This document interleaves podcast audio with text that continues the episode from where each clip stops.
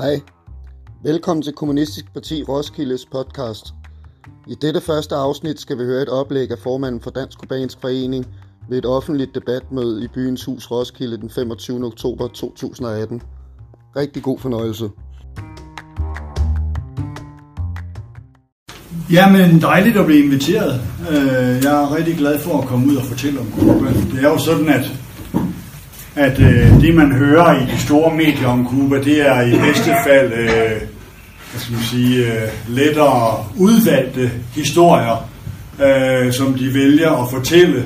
Øh, men ofte er det også løgnagtige historier. Altså, der er ikke ret god information om Cuba i Danmark, og det er der jo ikke i Vesteuropa og USA. Altså, det er jo et land, som er blevet stemplet som, som øh, et land, der skal nedgøres, Øh, et land, der skal så hurtigt som muligt have et øh, hvad skal sige, regimeskifte, at de, at, de, at de skal have demokrati, ligesom de siger, vi har her i vores land. Øhm, så derfor så er jeg rigtig glad for at komme ud og fortælle om Cuba og diskutere Cuba, fordi det medvirker jo så til, at der bliver i hvert fald øh, sået nogle øh, eftertanke her og der, som kan sprede sig. Heldigvis er der rigtig mange mennesker, som tager til Cuba selv og kigger vi. Det bedste, den bedste måde at lære Cuba at kende på, det er jo at tage derover. Og øh, faktisk så er der rigtig mange danskere, der smutter derover. Gennem de sidste år har antallet af danskere, som besøger Cuba, været på et sted mellem 11, 12 og 13.000 øh, hvert år. Og det er jo et meget stort antal. Hvis man deler op i forhold til indbyggertal, så ligger Danmark øh, rigtig højt øh, i forhold til, og noget af det højeste i Europa faktisk, andelen af, af befolkningen, som har besøgt Cuba. Og det er, det er jo rigtig glædeligt. Se, der er tit fokus på det der med Fidel. Så længe han levede, og mens han havde var tilbagetrukket og havde sådan lidt en, øh, en, en pensionisttilværelse, så, øh, så var der mange, der sagde, at vi skal til Cuba inden Fidel dør, fordi at der var sådan en tanke om, at når Fidel døde, så ville der ske betydelige forandringer i landet. Øh, og derfor var vi spændt på, hvad der ville ske, da Fidel så døde for to år siden, om det så betød, at så tabte lysten, så tabte folk lysten til at besøge Cuba. Sådan har det ikke været endnu. Der er stadigvæk en stor tiltrækningskraft, der er stor, stadigvæk en stor øh, interesse for at rejse over. Øhm, så besøgstallene fra Danmark, turisttallet, er ikke faldet, øh, og vores øh, grupper, vores brigader, som vi laver i Dansk Kubansk Forening, og vores temarejser, hvor vi rejser over, hvad skal man sige, ligesom med en overskrift, øh, hvor vi kigger på kultur eller politik eller eller forskellige andre ting. Øh, der er også god søgning, så alt i alt, så kan man sige, der er stadigvæk stor nysgerrighed, stor interesse for det land. Selvom Fidel er død, og selvom Raúl, den anden Castro, har trukket sig tilbage, i hvert fald første skridt tilbage. Fordi han er jo stadigvæk formand for Kubas kommunistiske parti. Det er han i hvert fald frem til, eller det er han frem til næste kongres, som er om øh, to og et halvt år øh, efter planen. Og der er det sandsynligt, at han så ikke stiller op øh, til, det, til den post igen, fordi Kubas kommunistiske parti beslutter på deres sidste kongres, at de ikke vil nyopstille personer over 60 år. Øhm, øh, og at man, hvis man bliver valgt til ledende poster i partiet, så kan man højst sidde på de, den ledende post i to perioder af fem år. Øh, og det har man samtidig anbefalet fra partiets side til Kubas nationalforsamling, den lovgivende nationalforsamling, og sagt, vi synes, det er en god idé, hvis man indfører sådan nogle regler også i det i folkemagtssystemet, altså i demokratiet, det, det, det valgte parlamentariske system. Og det har man faktisk vedtaget i parlamentet i Kuba, i sin nationalforsamling, at der kan man heller ikke nyopstille til en ledende post, øh, hvis man er over 60 år, og så kan man højst sidde i to perioder af fem år. Så derfor så er det nærmest helt sikkert, at Raúl Castro også trækker sig som, som generalsekretær for Kubas kommunistiske parti, øhm, og dermed opgiver den øh, platform for at have indflydelse. Men jeg mener faktisk, det er, at det er forkert at fokusere alt for kraftigt på det der med før og efter Fidel, og før og efter Raúl. Altså den her proces, som vi nu ser, begynder at give en hel række konkrete resultater. Den forandring af det kubanske den, det kubanske økonomiske model, opdateringen af den, startede tilbage i 2006 faktisk, øh, da, da Fidel var blevet, øh, eller allerede før, allerede i 2005, inden Fidel trådte tilbage, holdt han en af de taler, som har bygget op til det, der nu sker 13 år efter. Og så tog Raul over, da Fidel blev syg i 6 og formelt blev 8. Øh, I 11 var der partikongres, som lagde nogle nye linjer, de der såkaldte retningslinjer for den økonomiske opdatering, eller opdateringen af den økonomiske situation. Så det har været en glidende proces, hvor det er sådan, at dengang så Raul blev valgt i 2008, så fik han det første, han fik, hvad skal man sige, nationalforsamlingens godkendelse til, da han blev valgt som, som præsident af nationalforsamlingen, det var, at det var, at det var i overensstemmelse med nationalforsamlingens vilje, eller de godkendte, at Raul arbejdede tæt sammen med Fidel. Det, det gik han op på talerstolen og sagde, jeg vil gerne øh, have grønt lys til, eller hvordan han nu formulerede det, af forsamlingen her, at, øh, at jeg i min udførelse af mit, af mit arbejde som præsident, at jeg kan konsultere Fidel, ligesom det nu, at jeg finder det interessant eller nødvendigt og passende. Og på samme måde, så blev den nye præsident, Dias Canel, som han hedder, ham der blev valgt til præsident den 19. april i år, han har også sagt i et interview her for nylig, hvor han blev, hvor han blev interviewet af Tele Sur, og hvor de så spørger ham, hvordan er det så med, hvordan er det så med Raoul? Snakker du nogensinde med ham? Og der siger han, jamen jeg snakker med ham stort set hver dag. Altså, så vi er ikke i en situation, hvor, hvor Raoul brød med Fidel, og, og, og Dias Canel bryder med Raouls linje. Det er en kontinuerlig proces, og de er sådan på det samme politiske hovedspor. Alligevel er der ingen tvivl om, at det betyder jo noget. Tilbage i 1990'erne, dengang Sovjetunionen forsvandt, og den socialistiske lejr holdt op med at eksistere, så kom Cuba ud i nogle af de allermest alvorlige problemer, landet har været i overhovedet. Øh, og der var der også mange, der forventede, at de ville bryde sammen, og de ville følge kølvandet på de østeuropæiske socialistiske lande osv. I den, på, det, på det tidspunkt, der var Raul øh, forsvarsminister, øh, øver, og, og han var, øh, han var næstformand i partiet, og han satte sig i spidsen for en kampagne, som sagde, ja det er sandt, det er svære tider, og vi kan godt skylde vores vanskeligheder på USA's blokade og andre udefra kommende ting. Men det kommer der ikke ret meget ud af, fordi det kan vi ikke lave om på. Det står ikke i vores magt at ændre USA's blokade mod os. Det står ikke i vores magt at trylle den socialistiske lejr frem igen. Nej, vi er nødt til at se indad og ændre på det, vi kan lave, og det, vi kan lave om på os selv. Så derfor var han i spidsen for en kampagne, der hed Ja, vi kan, sådan i korthed. Og det handlede om at lade være med at bruge alle undskyldningerne som sovepude eller for ikke at gøre det, som var nødvendigt for at klare skærene under de vanskelige forhold. Og det er meget symptomatisk for Raoul at, være, at have sådan en tilgang til politik, øhm, at, at det handler om at se, hvad kan vi gøre noget ved, og så gøre noget ved det. Jeg tror, man kan sige, øh, med total respekt for Fidel og hans virke, så var Raoul mere handlekraftig på nogle områder, end Fidel havde været. Der er blevet sagt igen og igen over i, over i Cuba efter 1990, hvor der ligesom var en ny, en ny situation, der skulle håndteres.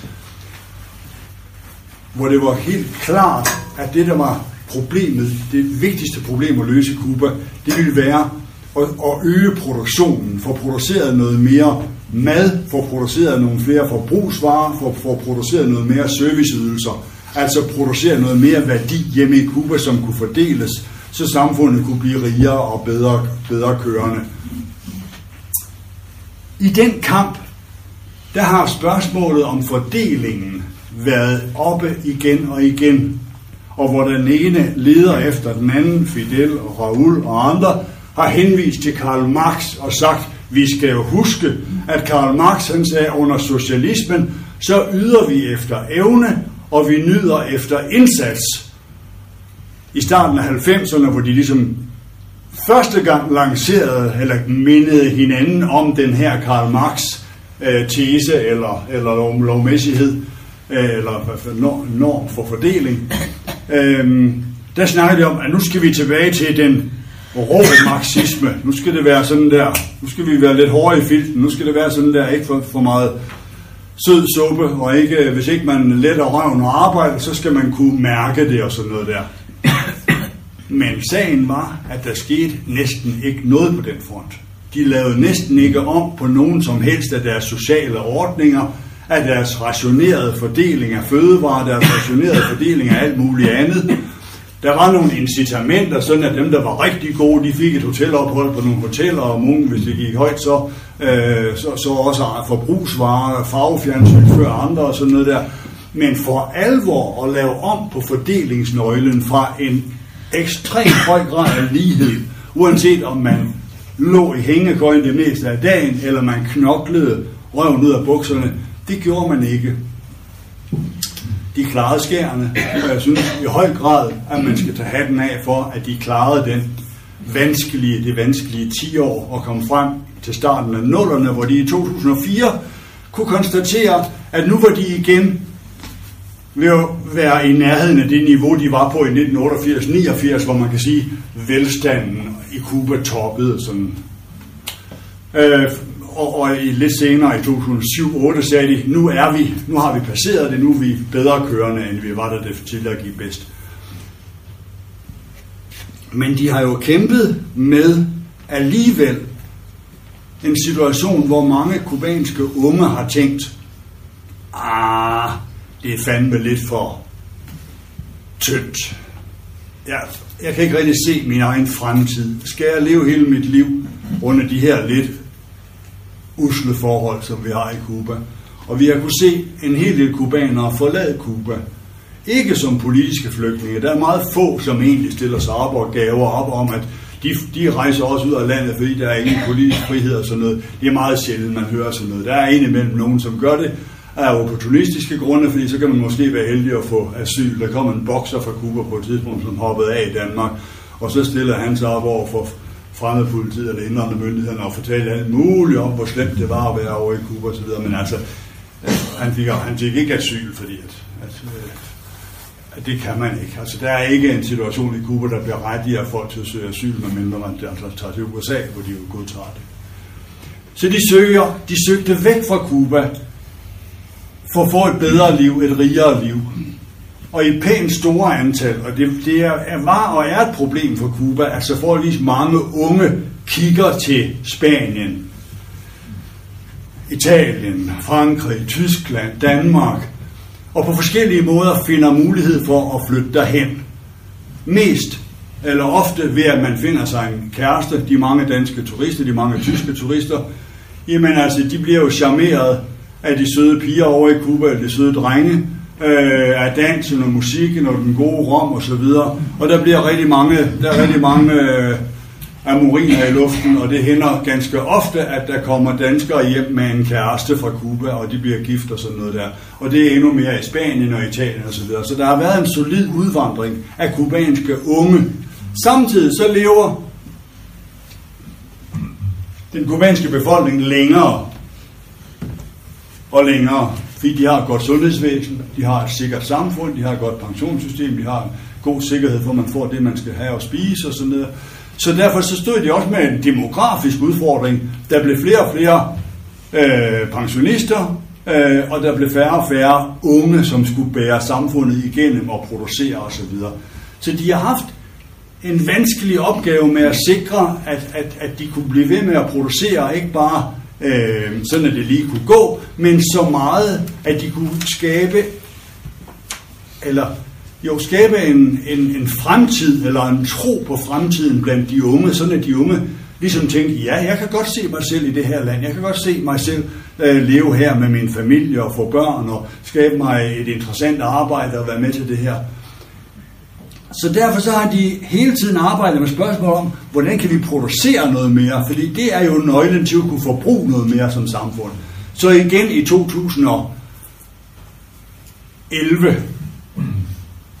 da de stillede de her retningslinjer op, så, øh, så tog de Karl Marx frem igen og sagde, vi skal huske Karl Marx, han sagde, under socialismen skal man nyde efter evne og nyde efter indsats, og først senere kan man yde efter evne og nyde efter behov. Først senere, når bevidstheden er meget højere, når det er sådan, at produktionen er meget højere og kan tilfredsstille de behov, der er. Men der sker stadigvæk ikke rigtig noget med det.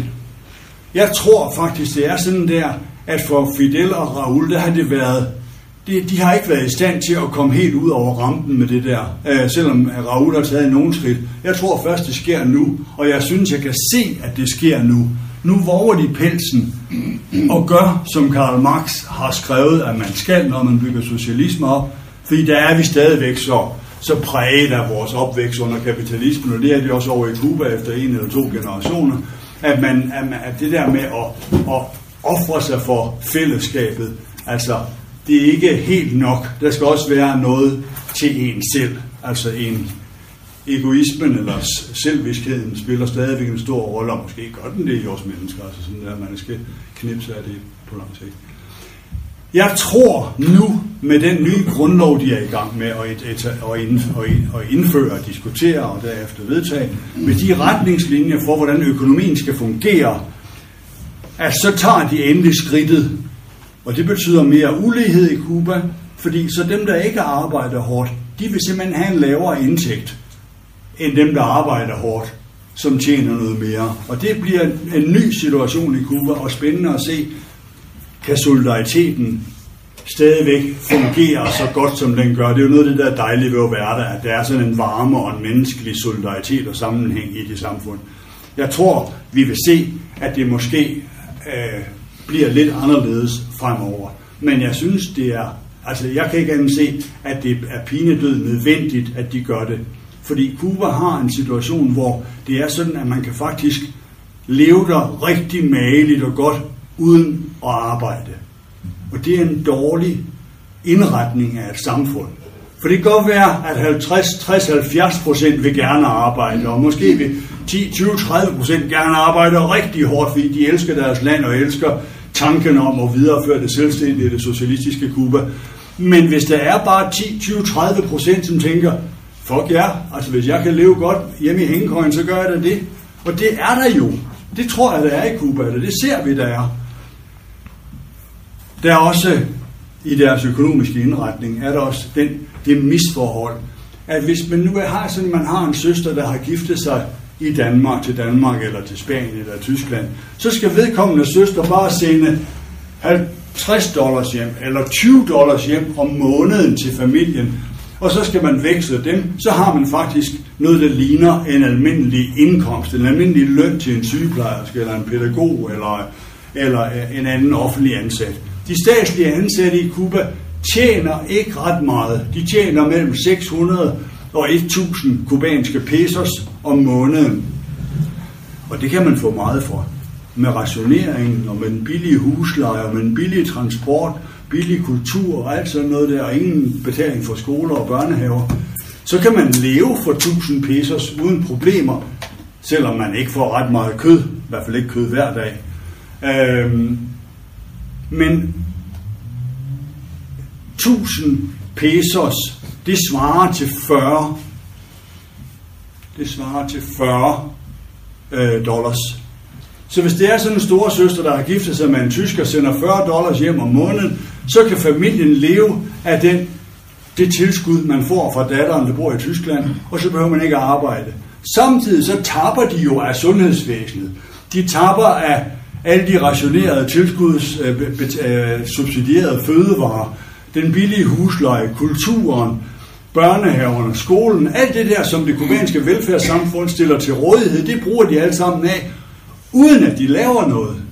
Og det her, det er jo ikke, det er jo ikke et flertal, det nu beskriver, men altså, hvis, hvis det bare er 20 procent, så er det jo en kolossal belastning for det kubanske samfund. Man er nødt til at finde vejen til, at de her mennesker giver sig til at arbejde noget mere.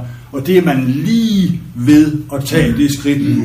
Jeg tror, inden for et år eller to får man lavet om på de her systemer, sådan at man ikke længere kan leve af, at søster hun bor i Tyskland og sender en skilling hjem i ny og dag. Det bliver godt. Den grundlov, som de er i gang med at diskutere nu, Øhm, jeg har taget nogle eksemplarer af indstikket til Dagbladet arbejder med, øh, indstikket som kommer i avisen i morgen. Hele avisen var ikke færdig, da jeg tog afsted inden fra, fra hvor vi laver den. Øhm, jeg arbejder på Dagbladet arbejder, skal lige sige, ved siden af, jeg er formand for Dansk Kubansk Forening. Så jeg tog det her indstik med, og det må I gerne snuppe. Øh, først dem, der ikke abonnerer på arbejderen, og dernæst dem, der abonnerer på arbejderen. Så det får de jo i morgen. Øh, jeg ved ikke, om jeg er helt nok til alle. Øh, ellers så er det et forslag om at abonnere på den gode avis. Vi nu klagede jeg over, at medierne er så elendige, når det handler om Cuba. Jeg vil lige sige, at arbejderne er kanon gode, når det handler om Cuba. Hvem er det nu, der skriver om Ja, ham kender jeg. Nå, deri er der som sagt fire sider, som handler om, hvad det er, der er indholdet i den nye grundlov. Og nu vil jeg øh, sådan lidt i overskrifter og lidt hurtigt, fordi vi skal have god tid til at diskutere med hinanden og snakke med hinanden, sådan som også øh, Svend Erik han sagde i velkomsten. Den her nye grundlov, den er, den er øh, sendt ud til en debat i det kubanske samfund. Der blev startet debatten den 15 august, den 13. august tror jeg helt præcis. Og hvorfor den 13. august? Jo, det var Fidels fødselsdag. Øh, og så bandt man ligesom Fidels fødselsdag lidt i halen på den her grundlovsdebat. Så kunne man lige huske gode gamle kammerat Fidel, når man nu sad og snakkede, så man ikke kom helt på afveje. Eller hvad ved jeg, det er måske meget der overtolker. I hvert fald var det påfaldende, at det lige var på Fidels fødselsdag, at den blev sendt ud. Den er blevet solgt i 800.000 eksemplarer for en pesos stykket. En pesos, det svarer til cirka en halv timeløn. Så hvis vi skulle hen og købe et forslag til en dansk grundlov i Danmark, fordi vi er engageret, ville de være med til at diskutere en, en grundlovsforandring i Danmark, så ville det svare til, at vi skulle af med en 100 kroner seddel for den, eller sådan noget der, for ligesom at se. Altså det er folk har faktisk brugt penge på at købe den her, det her øh, print af den nye, det nye forslag til en grundlov. Og nu diskuteres den. Den 15. november stopper debatten, og så samler man op på alle de mange tusinder af tilbagemeldinger, der er kommet, som bliver indarbejdet i forslaget på en eller anden måde, og så kommer der et endeligt forslag ud til folkeafstemning en gang tidligt i det nye år. Den her nye grundlov lægger op til, at det fortsat er et socialistisk Kuba, der er målet. Et bæredygtigt og produktivt og blomstrende socialistisk samfund. Det er den det er den formål, den hensigtserklæring, som grundloven udstikker. Den, holder, den gamle grundlov sagde, og det her det er første skridt, og næste skridt det er, at vi laver kommunisme. Det siger den her grundlov ikke. Den siger, at vi er i gang, hvis vi bygger socialisme op, øh, og det kommunistiske parti, man fastholder formuleringen om, at det kommunistiske parti er den ledende politisk ideologiske kraft, retningsgivende kraft i samfundet. Så er han blevet spurgt, Dias Canel, den nye præsident, som har været med til at formulere grundlovsforslaget, hvorfor de har fjernet øh, ordet eller målet om at sige, og, og så skal vi bagefter opbygge et kommunistisk samfund. Og der siger han, at det er sådan, at det ligger jo for så vidt implicit, hvis han siger, hvis vi tager den marxistiske tænkning, så giver det, så giver det at bygge socialisme op, giver kun mening, hvis det er en proces hen imod at skabe et kommunistisk samfund. Men, siger han, det er mere i pagt med virkeligheden at sige, at vi bygger socialisme op, og det har en, det har en horisont, som har en, øh, hvad skal man sige, det tager noget tid. Og enhver tanke om, at vi skulle lave kommunisme i Kuba, uden at der er noget andet, der er forandret i verden, er fuldstændig urealistisk. Det, det, det, man, vi kan ikke forestille os, vi sætter os ikke som mål at bygge kommunisme op i Kuba i en verden, der ser ud som nu. Det vil være umuligt. Og det synes jeg jo er en fair nok betragtning. Øh, jeg tror jo virkelig heller ikke, uden at jeg er særlig skrab til politisk økonomi og alt det der, så kan jeg så kan jeg næsten ikke se for mig, at Kuba kan blive et socialistisk land i det her hav af nyliberal kapitalisme, som herrer vores verden. Hvis de kan det og lave en oase, hvor der er nogle socialistiske normer, der hersker, så er det meget flot. Tanken om at lave et kommunistisk samfund er den lødighed, som der ligesom ligger i det begreb det til, synes jeg er, er fair nok, at kubanerne siger, altså kære venner, hvis vi skal have kommunisme i Kuba, så er I nødt til at lette røven andre steder i verden og, lave, og gøre noget ved det. Det kan I ikke bare tørre af på os, at den der vision skal, skal blive til noget.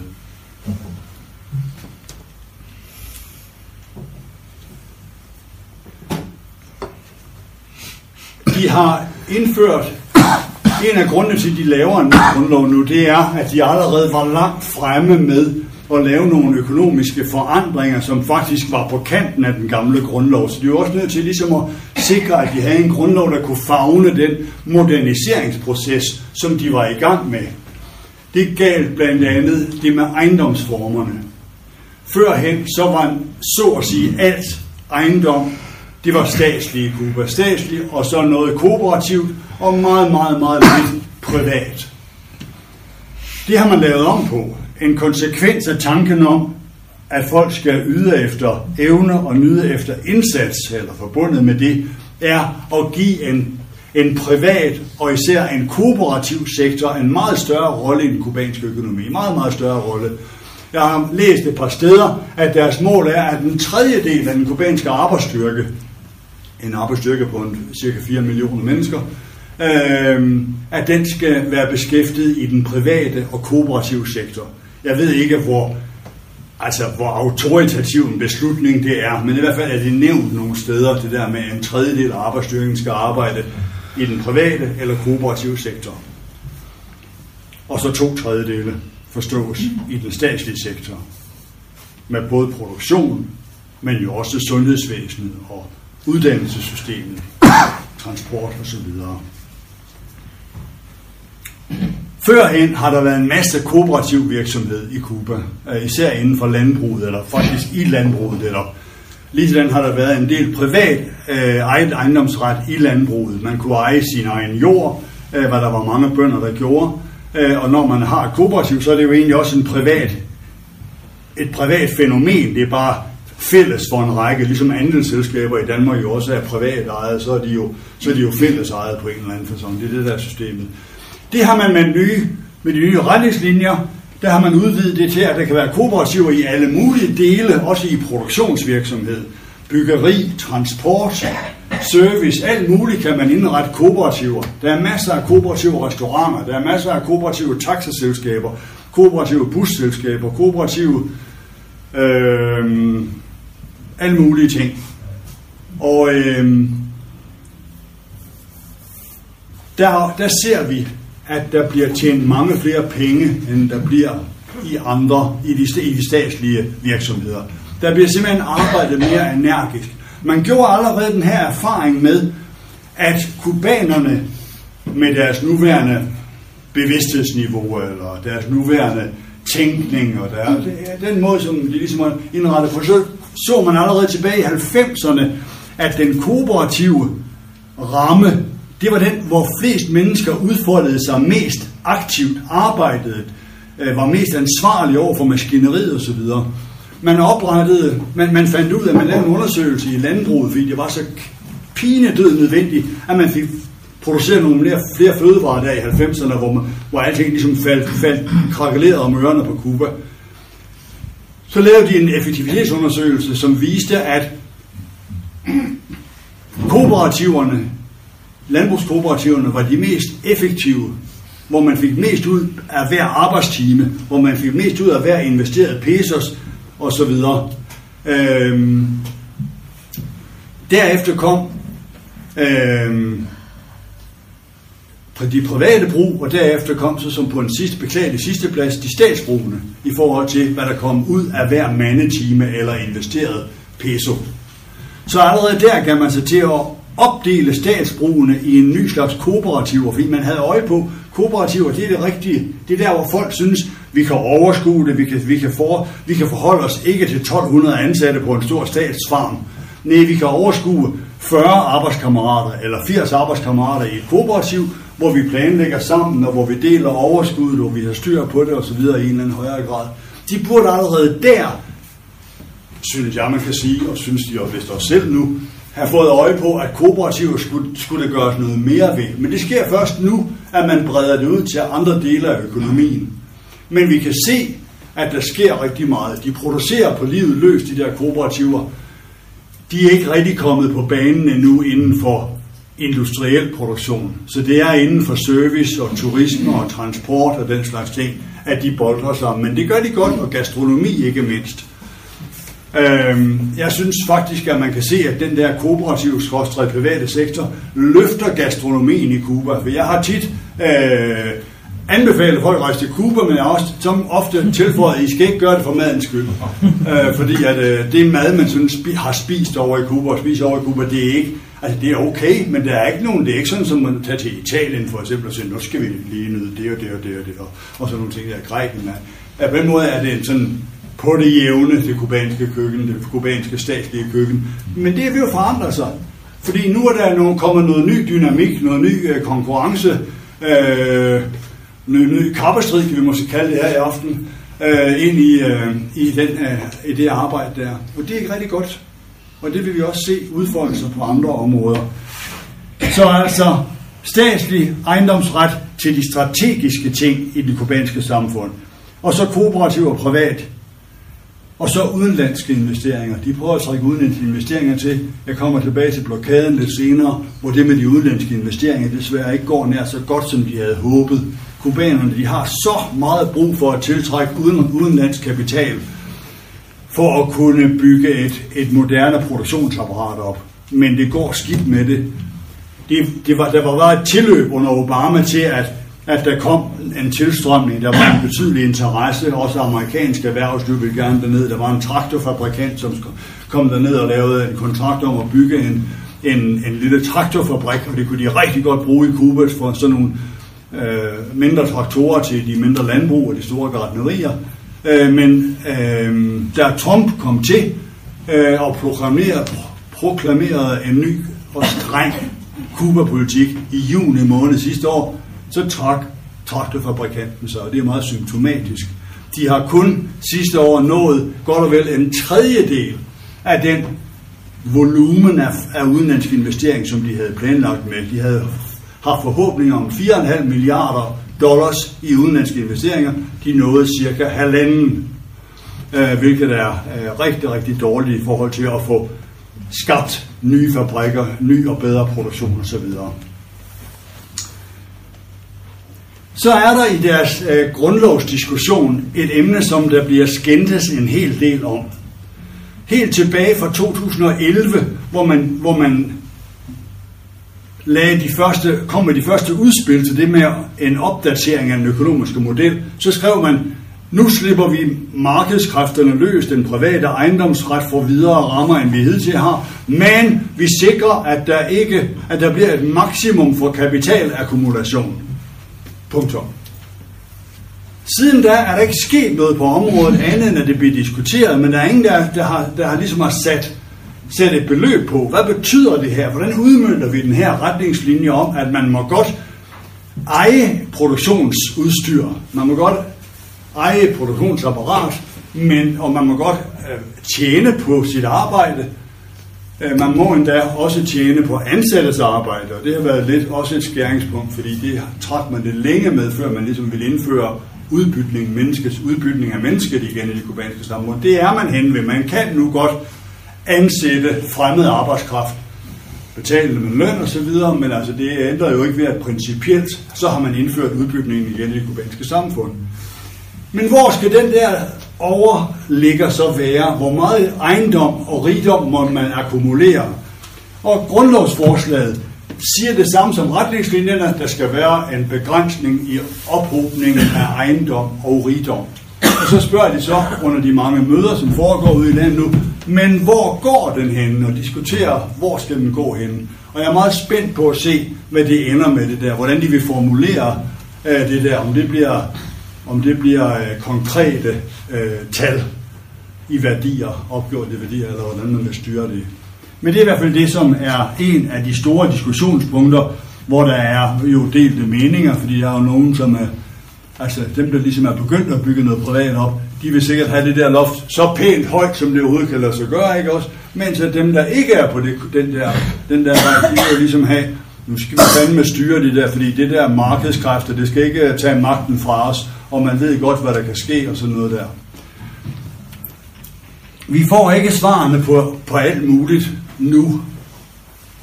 Ikke i aften, og ikke i de kommende måneder, fordi det kan godt være, at de får en ny grundlov, som siger nogle ting, men altså læs lige den danske grundlov, så se om man forstår hele Danmarks funktion. Det gør man jo ikke. Det, den bliver udmyndt i en lov, i et lovsæt, som bliver udviklet hen ad, hen ad vejen. Så der kommer til at gå adskillige år, før vi får et klart billede af, hvad er det for en konkret kurs, det socialistiske Kuba har bevæget sig ind på. De, stats, de, øh, de statslige virksomheder, som jo stadigvæk skal være de dominerende øh, og, og, og beskæftige cirka to tredjedel af arbejdsstyrken, der vil man indføre med den nye grundlov et rammeværk, som siger, at de statslige virksomheder får større selvbestemmelse. Jeg tror, dem der fulgte med i, hvad der skete i Sovjetunionen i, øh, i, uh, under perestroika og glasnost og så videre. Jeg tror, de vil genkende en række af de her ting. Jeg har ikke studeret det så dybt, jeg kan sige, at det er det samme, der sker, eller det er noget andet, der sker. Men jeg kan mærke, at nogle af begreberne er de samme igen. Nogle af tankerne, man diskuterer og, og så videre. Øhm, at, at nu, kan, nu kan fabrikkens ledelse de kan selv bestemme, hvor mange der skal være ansatte. Førhen, der kunne man nærmest ikke fyre en kubansk arbejder, medmindre man direkte stjal fra virksomheden eller på anden måde. Altså, det skulle virkelig være grædt. Nu, nu kan man nu med de nye regler, så vil en virksomhedsledelse meget mere enkelt øh, kunne fyre og ansætte i forhold til, hvad virksomheden har brug for. Øhm, og, og det vil være en, øh, en betydelig forandring. Der vil også blive sådan, at at virksomhederne de får nogle kontrakter med staten, hvor de skal producere i forhold til en kontrakt med staten, men producerer de mere end det, så bliver der nogle nye og friere rammer for at sælge dem på et marked, og øh, at virksomheden selv kan disponere over de penge, der kommer ind, og man ikke bare skal aflevere alle indtægter til staten, og får man alle udgifter dækket af staten, sådan som det næsten har været indtil nu. Det er jo også, synes jeg faktisk, temmelig demobiliserende, hvis man står der, og så der, det er næsten lige meget, hvor godt man gør det, fordi alle indtægter går bare hen til noget, som man ikke har styr på, den der store stat, og alle udgifter, de bliver samtidig også dækket for staten. Altså det er ikke nogen ret god model. Og sådan har det et stykke hen ad vejen, hen ad vejen været indtil nu i Cuba. Det bliver anderledes fremover. Det er Raul, der har arbejdet med de her nye virksomhedsledelsesmodeller i de sidste 10 år. Jeg har muligvis hørt, at når Trump han sagde, at, det er, at han ville indføre en strammere politik over for Cuba, og det ville være forbudt at handle med virksomheder, som havde noget med det kubanske militær at gøre. Det er noget af det, som de danske medier har fanget, at der var en pointe i det der. Og det er sandt nok. Også at det er relevant faktisk, fordi Raul som forsvarsminister tilbage i 90'erne var en af de mest dynamiske kræfter til at sætte gang i produktionsvirksomheder og turistvirksomheder og servicevirksomheder, og det skete inden for rammerne af det kubanske militær. Jeg tror nærmest, de havde en plan om, at militæret skulle blive selvfinansierende, fordi staten ingen penge havde i de år. Så derfor tror jeg, det var sådan der, at, at man sagde til, vi, vi ved, vores venskabsforening, som vi arbejder sammen med i Kuba, Dansk Kubansk Forening og så alle de andre venskabsforeninger, har et institut, der hedder ICAP i Cuba, som, som ellers som er blevet finansieret af staten, men i 90 fik de at vide, nu skal I finde på noget, så I kan tjene penge ind til jeres egen drift. I skal være selvfinansierende. Så fandt ICAP på at lave et, et, et, en turoperatør, sådan at når vi sender grupper til Kuba, som skal over og studere kunst eller politik eller noget andet, så er det Amis Tour, ICAPs turarrangør, som står for rejserne, og de tjener så nogle penge på at servicere en gruppe fra Danmark, eller en gruppe fra Kanada, eller en gruppe fra Tyskland. Sådan har de også gjort med militæret, hvor de sagde til Raoul og company, nu skal I sørge for at skabe så meget økonomisk produktion, øh, værdiskabelse i militæret, at, øh, at, at, at militæret som sådan ikke lægger staten til, til, til last, fordi der var ingen penge at betale med i statskassen. Så de producerede fødevarer. De fik overdraget en masse jord, som, som uh, statsbrugene de ligesom donerede eller gav til dem. Og så har de produceret vildt mange fødevarer. De lavede hoteller, og, og, øh, og, og, og, og selskabet Gaviota, som nogen af jer har stødt på, hvis I har været i Cuba, det er en stor hotelkæde. Øh, den er skabt af det kubanske militær som en hotelkæde, øh, som juridisk set hører til øh, militæret, men selvfølgelig bliver drevet som en civil virksomhed. Så derfor havde Trump en pointe, kan man sige, at der var mange af de virksomheder, som, som udlandske øh, partnere handler med og, og agerer sammen med, at de faktisk er, er ejet af militæret. Hvordan det bliver med det fremover, ved jeg ikke. Hvornår siger jeg noget om, at der skal ske en udskilning af de ting. Hvad er klokken nu? Var du 8? Ja, kvart over otte. Nå, så 10 minutter mere, så hold over at holde op. Øh, eller holde en pause, så kan vi øh, snakke. Jeg vil sige 8. 8, ja, det kan godt. Okay, den er fanget. øh, man kunne også sige en del om, hvordan de indretter staten i Cuba, øh, men det vil jeg så gøre ultrakort. Det er sådan, at de har et nu et nationalforsamling, ligesom vores folketing. De har nogle provinser, ligesom vores regioner, og de har kommuner, ligesom vi har. Øhm, og der er valg til staten hvert femte år, og valg til kommuner og provinser hvert to og et halvt år. Fremover bliver det sådan, at man sletter provinsniveauet som et, et, øh, som et demokratisk niveau. Det bliver et administrativt niveau. Øh, og så giver man mere magt til kommunerne. Og man udvider valgperioden for kommunalbestyrelser fra to og et halvt til fem år, så valgperioden bliver fem år på alle hylder i Cuba. Og så, og så gør man kommunerne meget mere autonome, meget mere selvstyrende, end de er i dag. Og det hænger sammen med det samme filosofi med at få beslutningerne hen til menneskene og ansvaret hen til menneskene, og også muligheden så for at være gode og dygtige og få noget ud af det, og så selv høste en del af, af det, som kommer ud af det, at man har gjort en ekstra indsats. Altså bruge de økonomiske incitamenter noget mere og give mennesker noget mere magt over deres, over deres eget virke og det, som foregår tæt omkring dem. Det er den gennemgående filosofi, både i den økonomiske sektor og også i den, i den politiske, altså med indretningen af kommuner og, og stat. Provinserne bliver, bliver omdannet, så det bliver alle borgmestre og alle øh, kommunefuldmægtige eller kommunedirektører, kommunaldirektører, som kommer til at være et koordinerende råd på provinsniveau, men ellers kommer, kommer de ikke til at have valg og sådan noget der. Kommunerne får sådan noget helt nyt, egen skatteudskrivning. Jeg ved ikke om, jeg tror ikke det bliver personskatteudskrivning, men der bliver en skatteudskrivning eller afgiftsudskrivning, sådan at kommunerne får deres egne indtægter og også kan begynde at arbejde med det. Det er også helt nyt i forhold til det kubanske samfund. Så er der nogle regler for, hvordan man kan ændre grundloven. I den nuværende grundlov, og i den grundlov, som de foreslår, der står der, at Kuba er et socialistisk samfund, og at socialismen aldrig kan laves om. Øhm, men den paragraf kunne man jo slette på et tidspunkt. Altså, så, at man, kan jo ikke, man kan jo ikke vaccinere sig imod, at socialismen på et tidspunkt øh, bliver afskaffet. Øh, men det står faktisk og de, i den nuværende grundlov, og det står også i det forslag, som de fremlægger. Men hvem kan nu lave op på en grundlov? Hvem kunne for eksempel øh, få lov til at foreslå, at nu skal vi også have fjernet den sætning, den ene eller den anden, for eksempel den der om, at, at socialismen er evig i Kuba. Det kan præsidenten har enhændig ret til at foreslå i gang sætte en grundlovsforandring. Og, øh, og Nationalforsamlingen har ret til det med øh, en, beslut, en, en, en henvendelse øh, til præsidenten fra et skriftligt fra en tredjedel af medlemmerne, eller 50.000 vælgere kan underskrevet, kan skrive under på en appel og aflevere til regeringen og statsrådet, og så skal der i gang sættes en proces med at ændre grundloven.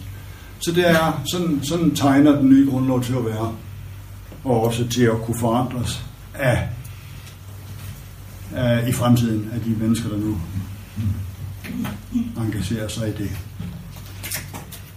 Øhm, lige et par ord om deres 2030-plan, så øh, de har jo en, øh, de har jo en, øh, en plan for, hvordan de skal skabe større rigdom og større produktion i Cuba, og i hvilken rækkefølge. Den har de udmyndtet allerede for, eller den har formuleret allerede her for et par år siden, øh, eller halvandet år siden. Og, og den øh, fokuserer på følgende. De skal nå at blive i næsten, eller i meget højere grad selvforsynende med fødevarer. Dem, der har været i Cuba, og kigget ud af busvinduer, når man kører igennem landet, har sikkert funderet over, hvorfor ligger der så mange ubrugte marker. Øh, marker, som er groet til i ukrudt osv. Og, og det gør der virkelig. Næsten halvdelen af Kubas landbrugsjord ligger ubrugt hen, hvilket er den største økonomiske øh, skandale, er måske meget så, fordi det er jo ikke ond vilje, men altså det, det, er, det, det, det er rigtig dårligt, at det ikke er lykkedes at dyrke noget mere. Men det er klart nok for så vidt. Der tilbage i 1988, 89, 90, så dyrkede de hele Kuba op, men de havde også bare alt det dieselolie, de overhovedet kunne øh, brænde af fra Sovjetunionen, som solgte dem det i metermål og billigt, og maskiner til at drive landbruget med, fik de også, og sprøjtegifter og, og øh, kunstgødende og alt muligt andet. De var inde i det der samarbejde med Komikon, og det flød rigeligt til Cuba, alt det der, og de havde et højproduktivt og, og, og udmærket landbrug, men altså det var virkelig også industrialiseret og brugte også en masse af giftstoffer, som de så sidenhen har tænkt, det var måske ikke kun godt. Mm. Øhm, men da de så ikke havde de der strømme af maskiner og dieselolie fra Sovjetunionen, så kunne de jo ikke med okser og hakker og heste dyrke al den jord, de før dyrkede. Så det er helt naturligt, at halvdelen af Kubas jord faldt hen og gik øh, i, i ukrudt. Men det skulle de jo gerne have genopdyrket, og der mangler de udenlandske investeringer. De har formuleret, at de skal have en høj grad af selvforsyning med energi, og det er både sort energi. De graver efter olie i Cuba og naturgas. De er ikke så heldige med at finde det, men de satser også massivt på solenergi og vindenergi. De er i deres 2030-plan meget besluttet på, at de skal udnytte landets høje uddannelsesniveau. De har jo sikkert det højeste uddannelsesniveau i Latinamerika. Alle, alle kubaner bliver uddannet øh, til, til forskellige niveauer. Øh, tendentielt lidt for højt faktisk. Øh, i den forstand, at, hvis man har en, øh, en doktorgrad fra et universitet, så er det ikke så motiverende at skulle være elektriker bagefter, for eksempel. Sådan noget der. Så, så der er der murer og sådan noget der. Så det er lidt et problem hos dem, at, at de faktisk øh, uddanner folk til for højt et niveau om, og fratager, og, og ikke har nok øh, mellemlange uddannelser og håndværkuddannelser øh, i Kuba. De vil satse meget på øh, turisme, især sundhedsturisme, fordi de har alle forudsætningerne for øh, og hjælpe øh, syge i regionen eller hvor som helst fra øh, med, med god sygdomsbehandling på de kubanske hospitaler, og så tjene nogle penge på det. De vil gerne indgå i et omfattende international handel. Altså, de er en lille nation, ligesom Danmark er en lille nation. Man kan ikke have en ambition om at blive selvforsynende altså sådan i det almindelige eller i det generelle. Man er nødt til at etablere øh, sig i et handelssamarbejde, og der er de meget udtrykkelige på, at det skal ikke være, det skal være med mange forskellige partnere. Ikke, de gjorde det kun med USA indtil 1959, og så brød forbindelsen til USA, og så var helvede løs. Så var det kun med Komikon bagefter. Det gik godt så længe det var der, men da det forsvandt, så var det jo helvede til. Nu har de, og så er de lige ved at komme meget, meget tæt på Venezuela, og så brød Venezuela mere eller mindre sammen økonomisk, og det er rigtig af helvede til. Så nu er de ved at have draget den klare konklusion, vores handel, vores udenrigshandel skal være med mange forskellige partnere, sådan at de ikke bryder sammen alle sammen på samme tid.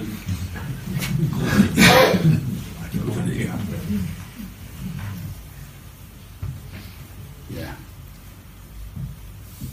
Jeg tror, jeg tror sgu, at øh, jeg tror bare, at øh, jeg stopper her. Altså, vi mangler, jeg mangler at fortælle om blokaden, men vi kan jo bare tage nogle emner op, når vi diskuterer. Øh, jeg gætter på, at det er rigtig udmærket lige at trække vejret lidt nu. Så tak for opmærksomheden til videre.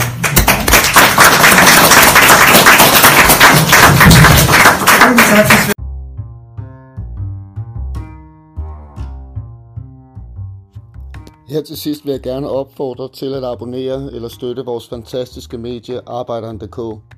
På genhør.